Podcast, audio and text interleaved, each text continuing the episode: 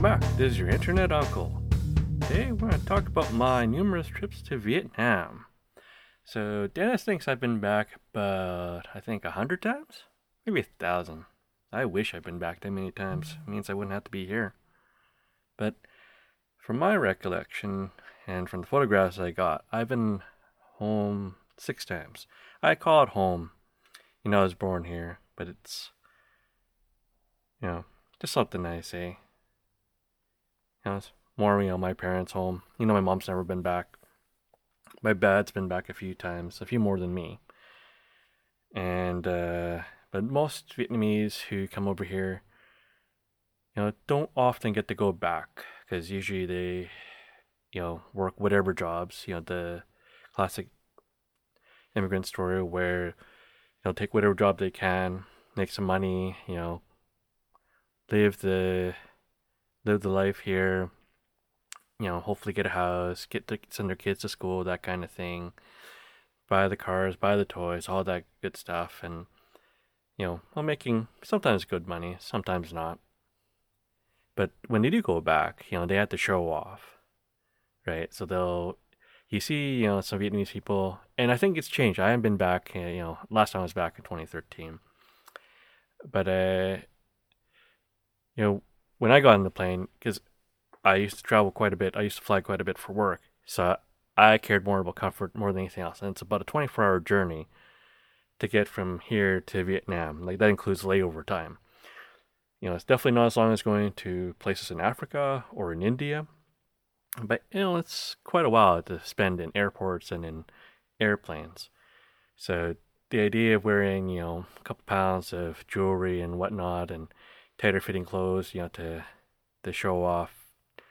It's just really dumb. I got in trouble with the ex uh, a couple times when she picked me up on her more numerous trips there. Uh, that's a different story. And she complained that you know I never, you know, dressed up when she picked me up from the airport in Ho Chi Minh City, uh, which I will refer to as the city from now on for obvious reasons. And if not, you can figure it out on your own. But you know, and you know, she kind of understood, but she cared more about, you know, looking good. And a lot of Vietnamese do. You know, maybe it explains why, you know, we're no longer married. Or that we don't have a lot of, like, not just me, but also my family don't have a lot of, uh, or any Vietnamese friends, really. You know, we just don't get along. And, uh, any case, you know, I've, been back a total of six times in 94, 2002, 2005 to get married, 2006, 2008 for the sister in law to get married, and the last trip was in 2013 with the bro, which is only a second trip. Uh, he went with me and the old man in 94. So we'll talk about the 1994 and 2002 trips in a separate episode. Because uh, a lot more talked about there. Uh, the other four trips I don't know because they were shorter or maybe they're. I just have uh, less memories of them that I could put down onto paper. In any case, we'll just start off with some general notes. And uh, I guess we'll start with uh, my dad's youngest brother, who's unfortunately passed. And, you know, he was a different kind of cat, right? You know, being the youngest, he was already, uh, in his generation, he was always very um, deferent. Like he would, uh, you know, because you following like a Confucian-based culture, right? You know, you had to respect your elders, which includes your older siblings. So being the youngest, right? You know, I mean, he was very low on the pecking order. Uh, he used to be quite an alcoholic, which is a common trait in uh, my dad's family. Till he wrecked his liver and he had to give it up. Like he went through a course of injections, like uh, self uh, self uh, administered. Uh, my old man was telling me. Uh, his eldest son did too, actually. You know, you know, runs in the family, and thankfully, me and the bro, I've gone away for it. Tolerance actually is surprisingly, well, I don't know about me, but the bro, because he's more padding, is relatively high. But uh, he was uh, something else. He liked trying different kinds of food, and you know, liked trying culinary various culinary ideas that my old man, like you know, being over here, he'd find healthier recipes and stuff. One of which was actually like adding you know chopped up pineapple to fried rice. You know, give some extra vitamins. You know, a little uh, taste profile. He you know he made it one time, and know everyone in the family hated it. Not him though. He liked it. Right? I don't know how many more times he made it, but uh, he was the only one who did. Uh, in '94, so the bro, you know, I had difficult time too on, you know, trying to adapt to food there in Vietnam because you're used to eating, you know, Western food, right? And even the Vietnamese food, you know, my parents made here was quite a bit different, right? You know, different ingredients, different styles, right? And the bro, you know, you just really want to eat French fries. So my dad explained this to his brother. You know, he cut up and you know made home fried chips. My brother is complaining. He's like, "Well, there's no ketchup, right?" And at that point, right, this is '94. You know, there was no McDonald's yet. I think relations were starting to normalize between Vietnam and the U.S., but you know, the American companies haven't moved in yet. And actually, to this day, McDonald's doesn't hasn't found any success in Vietnam. KFC has, and KFC is actually uh, kind of like a a higher end meal for fast food, if you can imagine. I had it once, one trip. It was uh, kind of greasy, but they also used a different.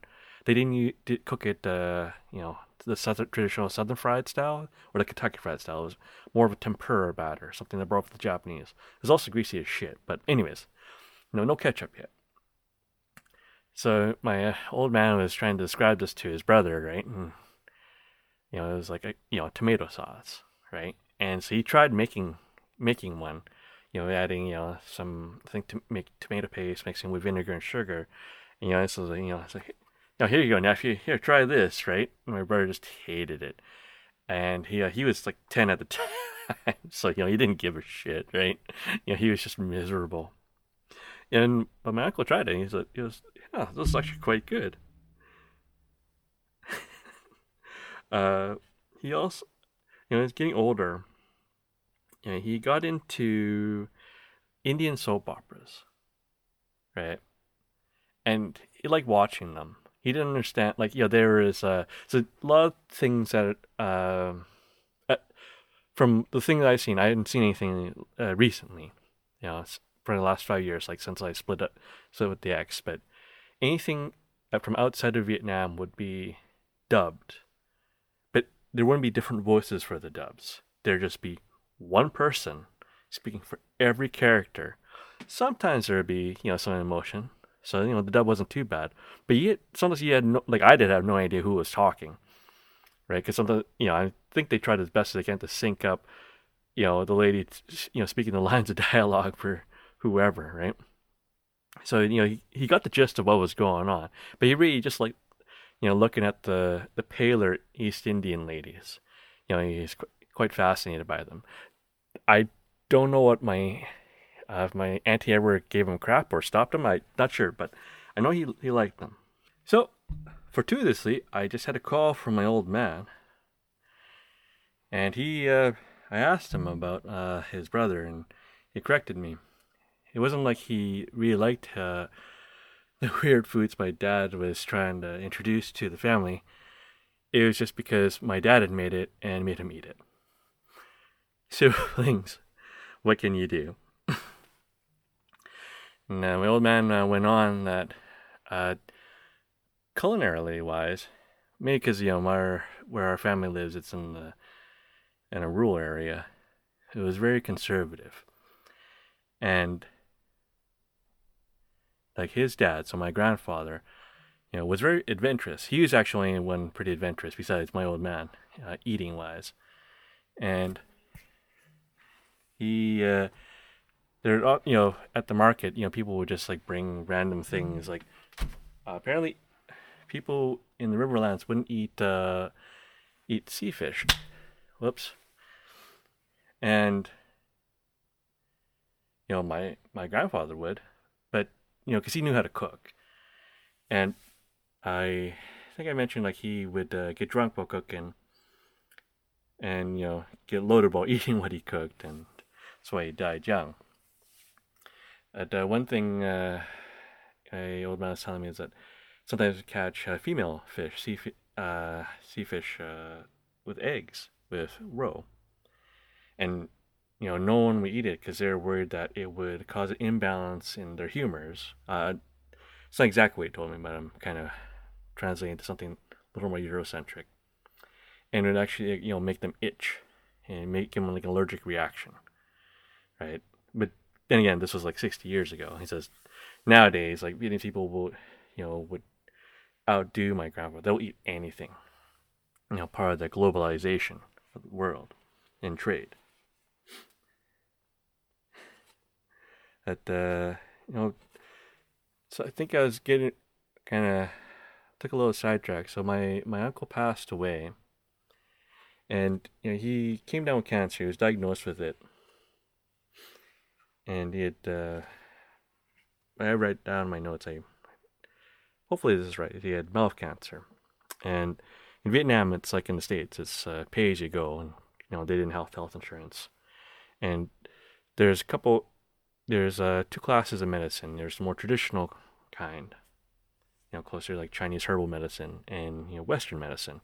So all of our fancy pills and whatnot. And you know he didn't want to, you know, make his family into beggars. So his kids had grown up, my cousins had grown up, have families of their own, and you know had found success, you know, being business owners or working.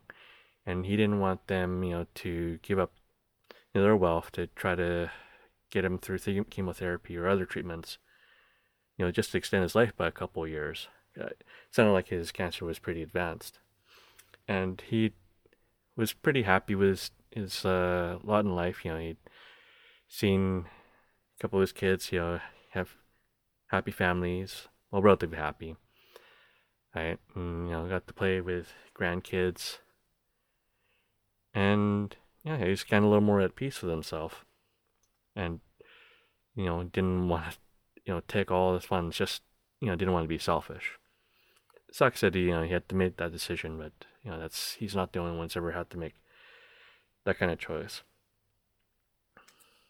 and you know, he, uh, you know, was telling like he tried, I think, um, like a Drew style treatment. I think it's something similar to what Steve Jobs did, try to combat his cancer. But you know, Steve Jobs had all the money in the world to actually, you know, use effective treatments, but he didn't. But that's a different story. You know, my uncle, you know, kind of made the you know choice, but you know, he doesn't have billions to to burn. And yeah, he gave it a shot. And then one day, um, you know, he had a stroke, and it left him unconscious. It left him in a coma, and uh, he passed a couple days later. Um, his whole family was able to get there in time. And uh, sometimes uh, death isn't subtle. And now, you know, if the crow of the rooster, your neighbor's rooster, won't wake you up, you know, the local PA will. I still don't know what they're saying. I think I've asked my old man because, you know, they say a whole bunch of gibberish. You know, I'm not very good in Vietnamese. I'm not that fluent. I'm enough to kind of introduce myself and kind of get some things across, have a basic conversation. This is even after years being married to a Vietnamese expat or immigrant. And uh, I figured uh, it was like the Commie Party, local Commie Party blurring news. I think I confirmed that with my old man. I think it also included like call-ups to uh, to the military because there's a mandatory conscription. my cousin, my guy cousins had gone through it, and uh, from what I've seen, like you know, the girls can, and my old lady, ex-old lady, told me to see they get you know training with AKs in high school too. You know, ladies do too. So there used to be a number of ferry crossings in Vietnam. Uh, well, on the way from uh, the city down to where my relatives live, and I think they've all been replaced with bridges, which is good because you know with any ferry crossing, you have to wait for the ferry to get there, people to unload and to load with hopefully you on board, and you know for it to cross. And at these crossings, you know they sometimes are like you know people you know find ways to make money, like they have little shops and diners and you know selling overpriced food. Sometimes it was good, sometimes not. As well as drinks and stuff. You know, people would knock on your window if you're like on your minibus or whatever. Right? There'd also be like a number of beggars, right? And old ladies, you know, begging for their families, right? Sometimes the folks would be missing limbs, blind, or senile, or you know, uh, mentally handicapped. But I think that it's called a neurologically divergent. I think that's the PC term now. And uh, you know, generally they've been replaced for bridges, and these bridges have been built. Uh, so this part I'm probably getting it wrong, but I'm just going to call them joint ventures with international companies, like usually from Australia or Japan or South Korea, right? And uh, you know, they're it's much quicker. You know, takes less time to get from the city back back home. So things have advanced a number in in the last few decades. When they first went to Vietnam in '94, right, they they didn't have toilet paper. Um, like the toilet paper we were supposed to use was really uh, they they used they made books with like recycled paper. You know, this was brown. You know, the fibrous paper you can tell is recycled. We used old books like that to wipe our ass, me and the bro. Then it turned into, uh, you know, over the various trips, it turned into this kind of stretchy, almost sl- kind of rubbery teal green toilet paper. And you know, they didn't have tissues for a while. I don't know about now, but uh, up until my last trip in 2013, they didn't have tissues. So the teal green turned into white toilet paper at some point. And instead of tissues, they'd actually just give you a roll, a fresh roll of toilet paper to use. You know, you just tear off however much you needed, and you know, to wipe your mouth and stuff. And you know, in being a Nam, most times people just you know throw it on on the ground when they're done. Also spitting, but again, I don't know about now. It's been nine years since I last been there, so you know, it's a bit a bit of time. Things could have changed. Uh, one other thing that did change that I did notice. I, so again, uh, I don't know what kind of helmets they use now on mopeds, but it used to be that you didn't need a moped uh, helmet on a, to ride a moped. You know, you could just, you know, go bareheaded, right? And there was no limit on how many people uh, could ride on a moped. You've probably seen some pictures of people like, you know, there'd be like four, five or six people, right? Most of them adults carrying things and they, they'd be you know the width of a bus right? All that that's not allowed anymore. Right? And i'm i'm assuming that you know due to safety crackdowns right uh you know they limited the number of people on a moped. Uh now it's two uh and you can have a kid. Maybe two uh, this i'm not sure. I've only seen two adults with a kid last time i rode. And you know at some point they were forced you know, to wear helmets. And it used to be like, you know, construction helmets, you know, those flimsy things without any padding, but it had a chin strap. And then it turned into, you know, proper, well, more proper uh, motorbike helmets, you know, not full on cushioned ones like we use here, uh, you know, most of the other countries outside. Well, most of the Western world, I, I'm assuming. I, you know, I can't speak for Africa or other parts of the world you know, they're smaller. They were not too thin. So again, I don't know what they use nowadays, but you know, the mopeds uh, they use like generally they're pretty small motors, like 100 cc.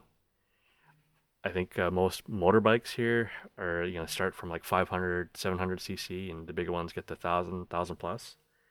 Right, so not, not very powerful machines, but people still die. Uh, I've seen you know, besides uh, my mom's mom, uh, her body, well, you know, the first bodies I seen who were not my family were, you know, in Vietnam. First one was passing by this ecstasy. You know, people milled about this guy. I'm not sure where he had fallen. I, mean, I can't remember it was actually a motorbike accident or not. I, I think it was because we were on the road. And looked like the guy you know, was kind of asleep. Besides the fact, there was a massive pool of blood underneath his head and body. In their uh, it's heading back, uh, uh, being hauled by my ex's neighbor. We were going back, and we had to slow down because there had been a bad crash, and so two motorbikes or mopeds had smashed into it like head on. And from what I figured was uh, like on one side there was an embankment that led to a hut, uh, and it was probably the local uh, local pub. And the guy probably you know got a little cut, sped up the. He might not have even been drunk, but he you know sped up and got up the embankment and turned and ran into this other guy who was just speeding down the way. And you know, I figured it was his dad because it was an older gentleman. You know, he was crying, so I figured he he had died in the head on. Right. You know, the other party, I they're. I don't know if they're not. You know, just my uh, my driver just shook his head. It's you know just. Uh, not sure what uh, he was feeling, probably disgust or whatnot. But yeah, so even uh, you know, a little hundred cc motor can get you killed. Right. But in any case, just kind of rummaging through a couple of general memories here in Vietnam. Like I, again, I went back uh, six times by reckoning. In 1994, 2002, 2005 to get married, 2006 uh, trying to time the immigration papers, and I messed that up. 2008 for the ex-sister-in-law's wedding, and last time was 2013. Uh, now it's for my second youngest cousin's wedding. So my youngest uncle's third daughter.